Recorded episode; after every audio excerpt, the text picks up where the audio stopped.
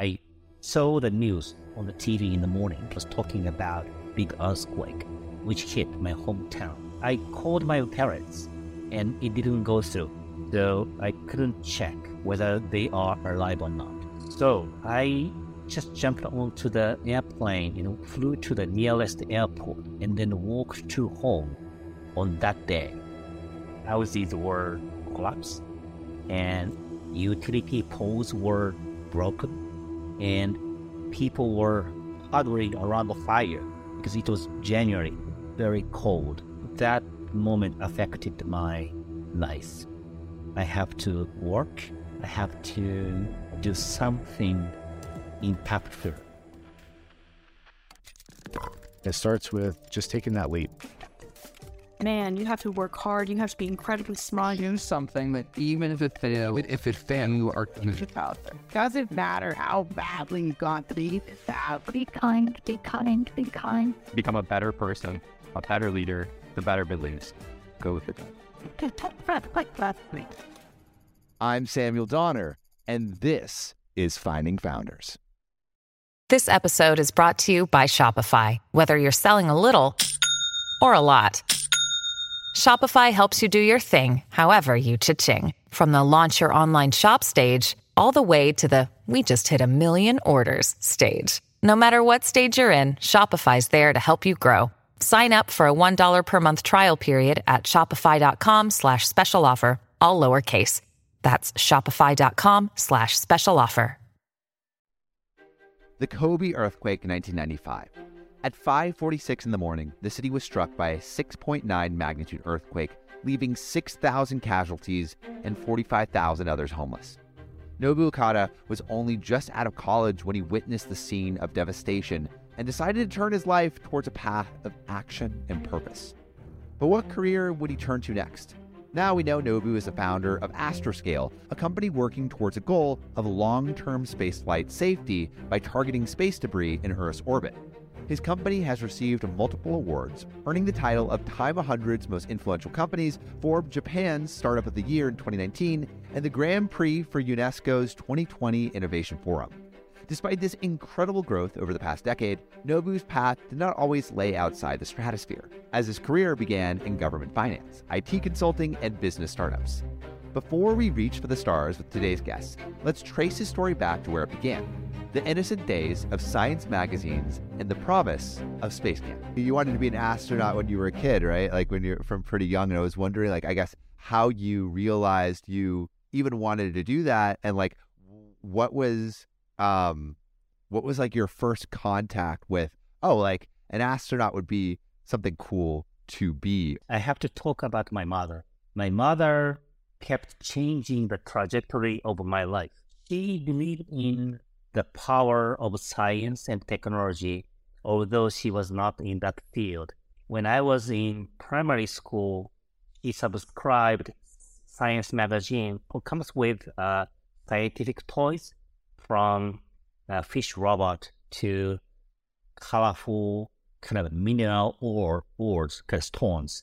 And those kind of uh, magazines get me close to the uh, science and technology. When I entered junior high school, my mother changed the mag- science magazine to a more professional. And it's hard to read for 13 year old boy.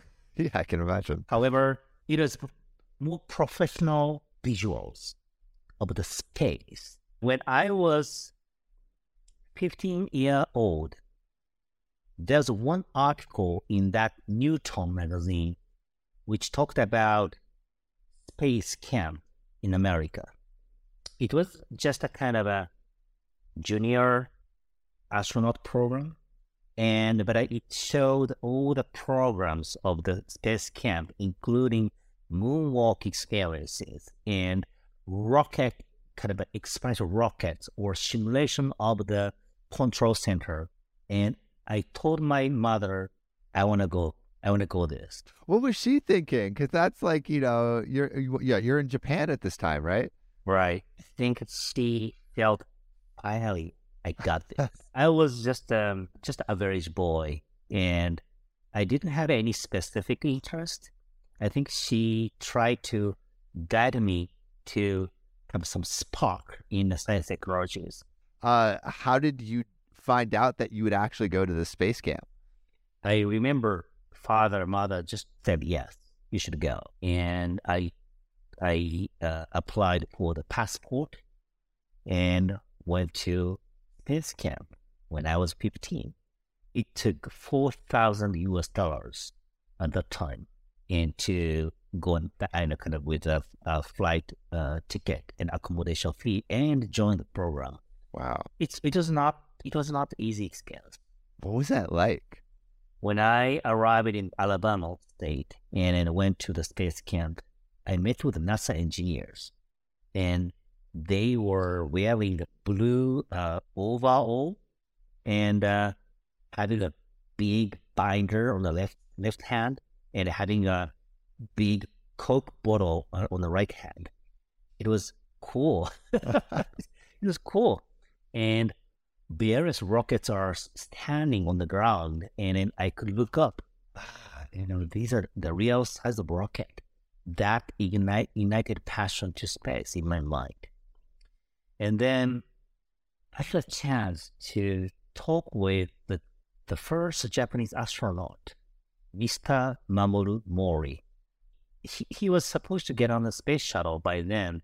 However, there was a sad event in 1986, uh, the Challenger accident.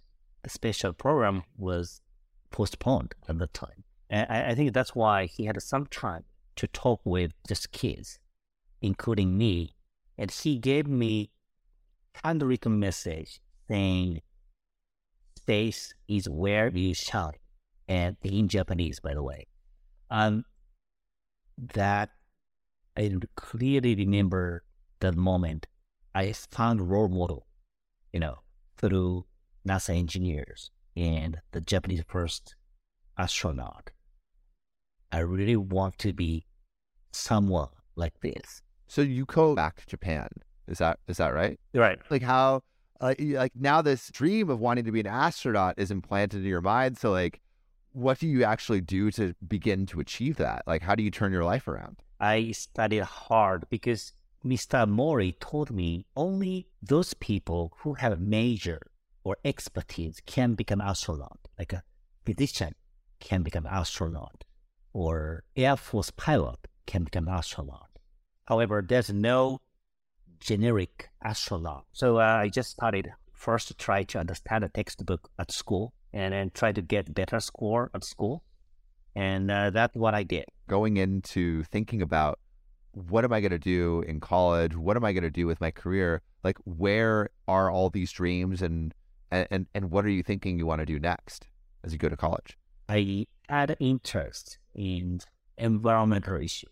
I joined University of Tokyo and I studied animal ecology. And it was quite an interesting one. But I wanted it to be more logical. So I, I studied population gen- genetics. I decided to um, move on to the graduate school. However, in January 1995, just a couple months before I move on to the graduate school, there was a big earthquake in Japan, Kobe earthquake. How did you hear about the earthquake? Like, where were you when it happened? I saw the news on the TV in the morning. It was talking about big earthquake which hit my hometown, and it was Kobe is well known for marble Kobe beef, and it was 500 kilometers away from Tokyo. I called my parents, and it didn't go through.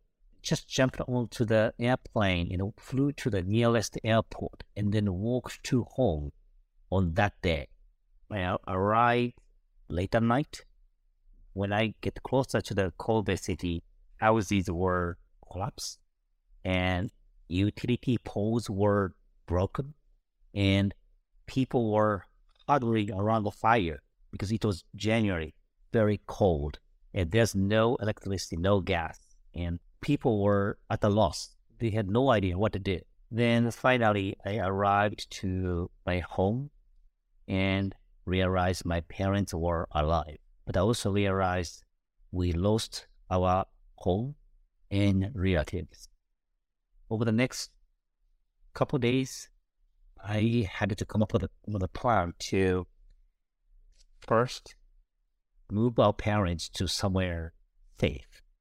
That's number one. And, and it, I did that. Two, I had to deal with the body of the relatives and the bodies were kind of laid out.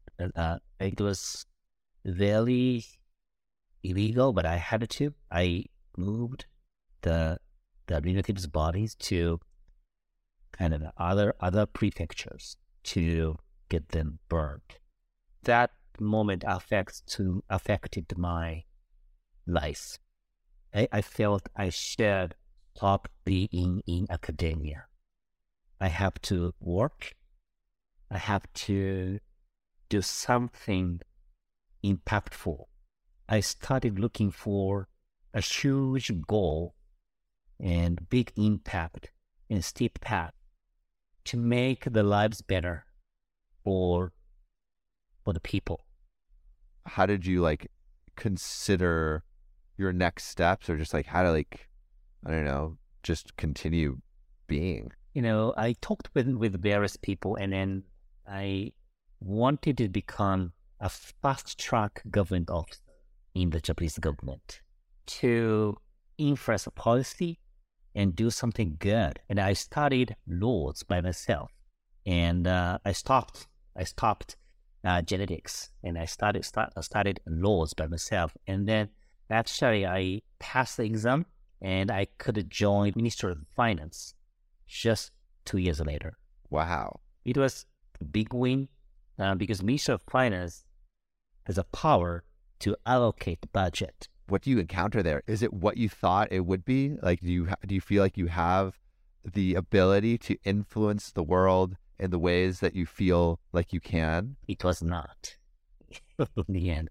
So the the government was huge organization, and obviously it's not something which I can influence.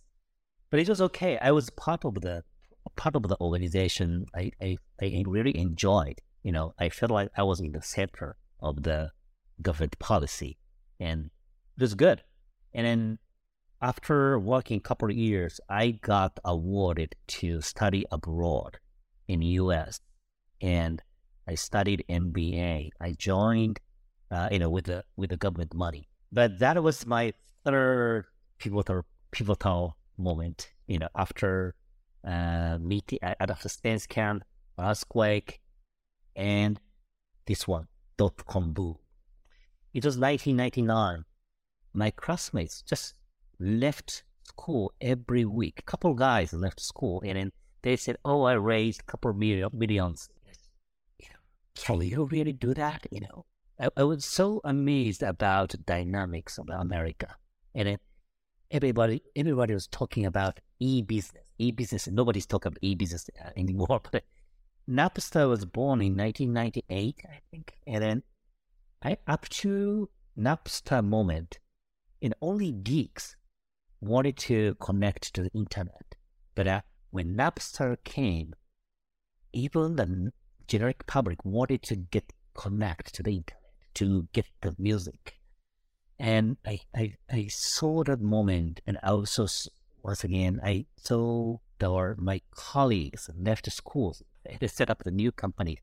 I felt, oh, the startups can actually have an impact and has the ability to change society and business. What do you think was different about business in America versus business in Japan? Because although you're working for a government agency, I I imagine that you had some contact with people who were making businesses in Japan. When I left Japan in 1999, Japan was talking about lost decade.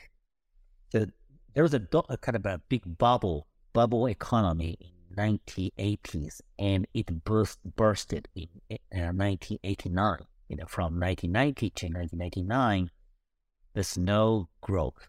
You know, it, it was just you know cutting a loss. And and also not only that, you know, big banks, big security companies went bankrupt. Everyone's trying to protect themselves.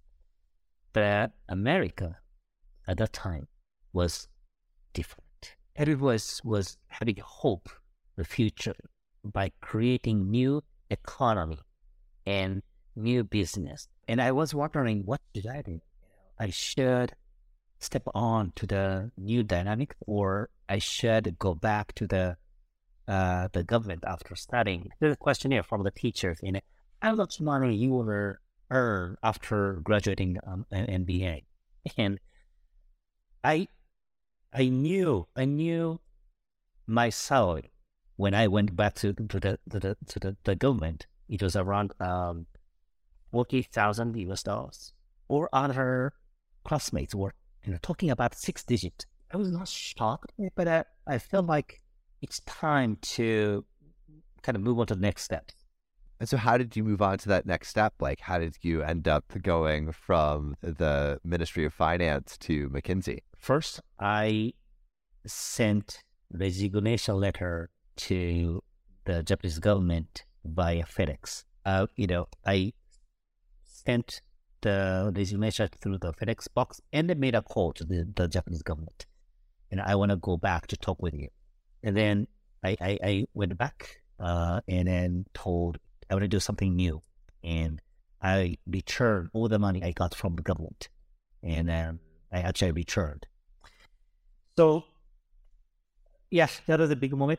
But right after that, uh, there was a crash of dot com boom. And so you just quit your steady job in Japan in government to move to America because there was someone starting a company every couple months and then all of a sudden it just disappears because of the dot com crash. Yeah, uh, right. But uh, I tried to find a job and then I applied to 22 companies and I got uh, two offer letters, 20 turned down letters.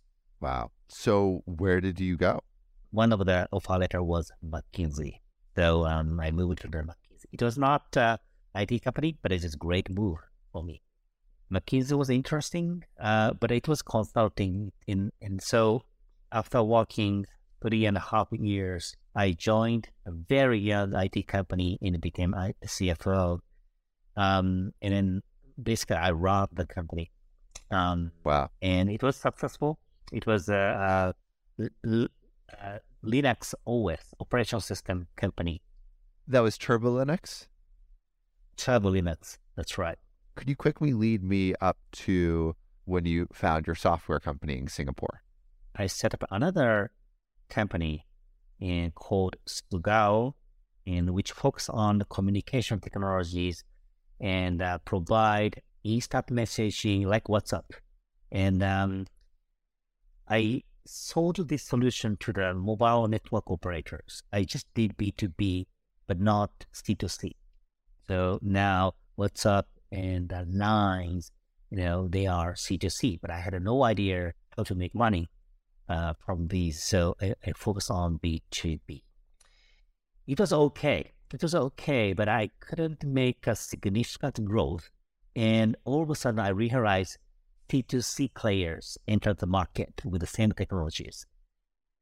Also, a smartphone came to the market, and then everybody wants to uh, talk through the data.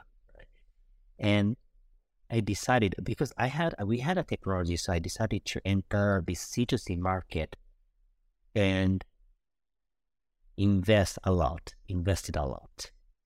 However, I realized competitors invested two digits more, far more money, and I lost again. Losing money is shocking, really shocking. That must have hurt. What, what? How do you restructure your life after that? I went through midlife crisis. I was about to turn to 40 year old, and uh, I had no idea what should I do, and I lost confidence, and and then, yeah, the midlife crisis, uh, you know, took six six months. What did you do during that crisis? Like like like why was it a crisis? I was thinking a lot, um, but after, when I do research work, you know, what kind of new technologies, you know, is a, is a kind of next big boom, and when I research And I, when I see the article, it means there are already many people who are already working on that, right? And uh, so I got I got a lot at a loss. But uh, one day, my wife told me, "Hey, Nobu, there's um, an kind of handwritten message from Mister Mori. What it is?" And she just picked up the the handwritten message from the Japanese astronaut when I got when I was fifteen. I was just putting in the bookshelf, and it, she found it, and she told me, "Oh, you should, you should, you should not put this kind of a big handwriting into the bookshelf. You know, you should put somewhere, you know, in the in the in, in the wall." And it, that reminded me, oh, I had a for space. I totally forgot. I totally forgot I had a passion space. And then I joined multiple uh, space conferences to see what were the hot topics. And then I was thinking it might be a moon exploration or new rocket or Mars exploration. But uh, I realized space debris was a big problem. And the space environment was already unsustainable and no one had a solution for the problem. What was so unsustainable about it? What are the uh, potential ramifications? In late April 2013, there was a space debris focused conference in Germany, and I went there and I realized there were already around 14,000 large debris in around the Earth. They are traveling around the Earth with tremendous speed, like 8 kilometers per second. And imagine 40,000 objects traveling around the Earth in different directions. And they, they go around the Earth 16 times a day. And eventually it, it hits each other and generate new small debris and new small debris can hit other satellites. I also knew our daily lives are dependent on satellites and the satellites' data. So someone had to solve the problem. So you realize this after going to the conference in 2013. What do you do with that information? I set up Astroscale, Astroscale one week later. Wow. The question is, what did I do during the, the one week? And first, I had to get consent from my wife. To start this business. Yes, I said, um, I want to clean up the space debris. And obviously, she didn't understand what what what I told to her, but uh, she asked me how much saving do we have in the bank account, and I told her four hundred thousand US dollars. And uh, she said, "Okay, maybe you can use two hundred thousand US dollars." What do you do with that money? How do you get started? when I attended space conferences, I got uh, USB or CD-ROM which contained a lot of papers and professional papers, and I downloaded and then um, and printed out all of them. It was around 700 papers, and I studied a lot about space technologies because I googled, you know, how to develop satellites, and there's no answer that through Google. And so I had to learn by myself. It took several months to read through, to fully understand the jargons of the space technologies and the space physics. And then I came up with some hypotheses how to clean up a space debris. And uh, each paper has an author and, and it, it, it, it has an email account. So um, I contacted those professors and then had a world worldwide tour. However, I had a third round world tour uh, in the first 18 months. And during the third tour, you know, the, you know, various, various people said, oh, oh no, it might work. Multiple professors uh, can extend hands. You know, we can support you. You know, although we cannot provide a engineering job, but we can take part of the research work. So I worked with, I think seven, eight university at the beginning, and then and then raised the fund. You raised seven point seven million dollars, right? Right, right. How did you do that? So when I met with investors, of course, they did not say yes. However, when I visit, visited them two months later, hey, I found two engineers. I found three engineers, and then I could show some progress. And uh, yeah, I mean, I think uh, the, some angel investors appreciated the progress over the time, and then yeah, I could finally raise seven point seven million. Wow. Wow. Wow. So, I mean, as long as I guess you're showing progress to these investors, then they're like, okay, it makes sense to continually or to continue to invest in. You know, the more and more countries and more companies are entering to this market and they are just inserting satellite and rockets into the limited spaces and the, the, the space is congested more. So good opportunity for us, but uh, we have to move quickly. I want to delve into just like how you actually built this company. There's no magic for the business. You know, every day we have to make one step more. And every morning I take shower and think about what can I do more today. You know, we, I'm just repeating those days. And now um, we are about to have our 10th anniversary in May uh, in 2023, which means I woke up 3,600 days. You know, every morning I was thinking about space debris, right? Today, you know, we have uh, offices in five countries, 400 people, raised 376 millions, and we prove the technologies of space debris in space, you know, for the first time in the world. And then we have uh, multiple contracts globally, but still we are at the cusp of the booming uh, orbit servicing market. But uh, if you are asking how I could gradually have an organic growth, for example, when hiring the engineers, I had, I had no network to the engineers. So I attended space conferences, saw the their speeches, and then I found if I found great engineers, great presentation, uh, after the speech, I get closer to him, her, and saying, "I'm doing this, and can you join us?" And and and bow, actually, literally bow, and of, of course, you know, they they did not say yes immediately, but I, I met with them again in the next conference, you know, in, in half a year later, and then I could show the progress they are more interested in because space community all talk about space accessibility and not many people are seriously addressing these issues.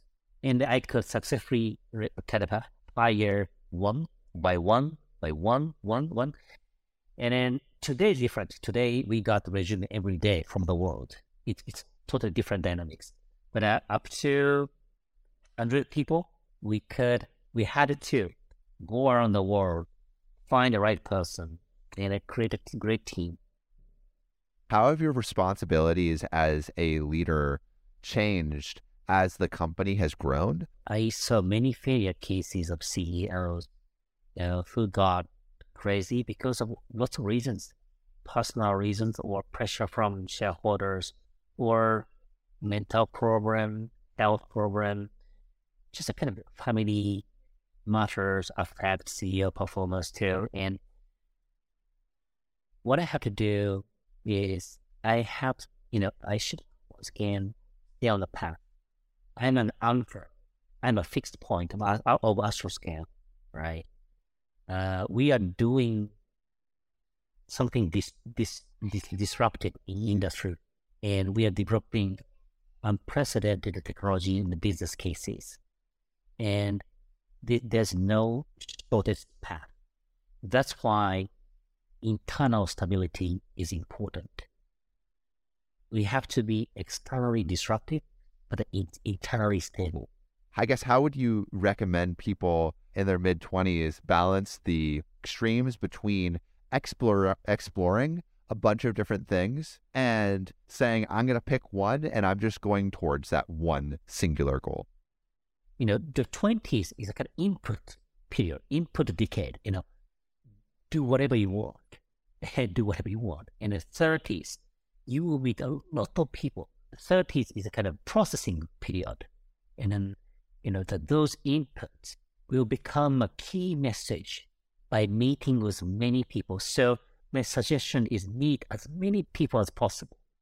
Then you find something focus. You can devote yourself. And then just focus on that during my 40s or 50s. You know, it, it's just kind of a guidance over the uh, the period, but it, it can be changed. You know, people can find something important in earlier days or later days. I was wondering if you could tell me, walk me through some of the pieces of advice from mentors, the time you got them, and how you implemented them. In November 2017, we launched our first satellite, and it was big moment for us because uh, our team gathered from many places and then you know worked as a team for the first time. You know, we have investors and we have a partner, suppliers, and person launch, and it should be successful. However, the launch failed. We lost satellite. At that time, I was in Russia, but I decided to quickly go back to Japan because I was wondering, you know, t- team would kind of go crazy. So I quickly went back to Tokyo and um, then I found our teams were worrying about me. The team felt, you know, something wrong might happen to Nobu. You know, Nobu had a huge pressure and, you know, we lost a satellite. So I really appreciated teams kind of uh, support on that. Nobody left the company. And actually, uh, after that, we had another fundraising and we had a record high number of fundraising after that. So I cannot do this business just by myself. I realized I can rely on rely more on team. In in that sense, all the team members, 400 team members, are my mentors. Are there any other like piece of advice that you've given to, you know, people that you've mentored? We are in a lucky era. You know, through internet, we can get information, human resource, capital, technology, 24 hours a day. I think anything is doable uh, right now. It's, it's far better than 20 years ago. So don't be shy about setting the, the high vision, kind of an unprecedented vision. And so this era is so, you know, we are born in a very lucky era. Yeah, this is what I'm talking to the to the next generation. What advice do you think you would give a 25 year old who is maybe a couple years out of college and is maybe starting to find their way in the world? Always use better words, positive words, say thank you, then you get more information, instruction, guidance, and friends. Thank you so much for listening. If you haven't already, make sure to subscribe, rate the podcast five stars, and share with a friend. If you have any questions or comments, DM us at Finding Founders Podcast on Instagram, LinkedIn, or Facebook. Finding Founders is produced and hosted by me, Samuel Donner. Our Chief of Staff and Operations is Jessica Lynn. Our audio editing team lead is Adrian Tapia, with support from Irene Van Berkel, Matt Fernandez, Renee Buchanan, Sophia Donner, David Saide, Ashley Jimenez, Nicholas Guzman, Aaron Devereaux, Sanessa Gisley, and Lois Choi. Our outreach and research lead is Kenny Ong, with support from Sarah Hobson, Cherise Tan, Harushi Kanauchi, Kristen Hagelin, Aya Cortez, and Valencia Lu. Our writing team lead is Elizabeth Bowen with support from Aiden Ashworth, Nikki Makawa, Sylvie Wang, and Eric Mena. Our design team lead is Shruti Ramanand with support from Tiffany Dang, Yao Liu, and Dina Gabriel. To see more of what we're up to, subscribe to our newsletter at findingfounders.co. Thanks again for listening and see you next week.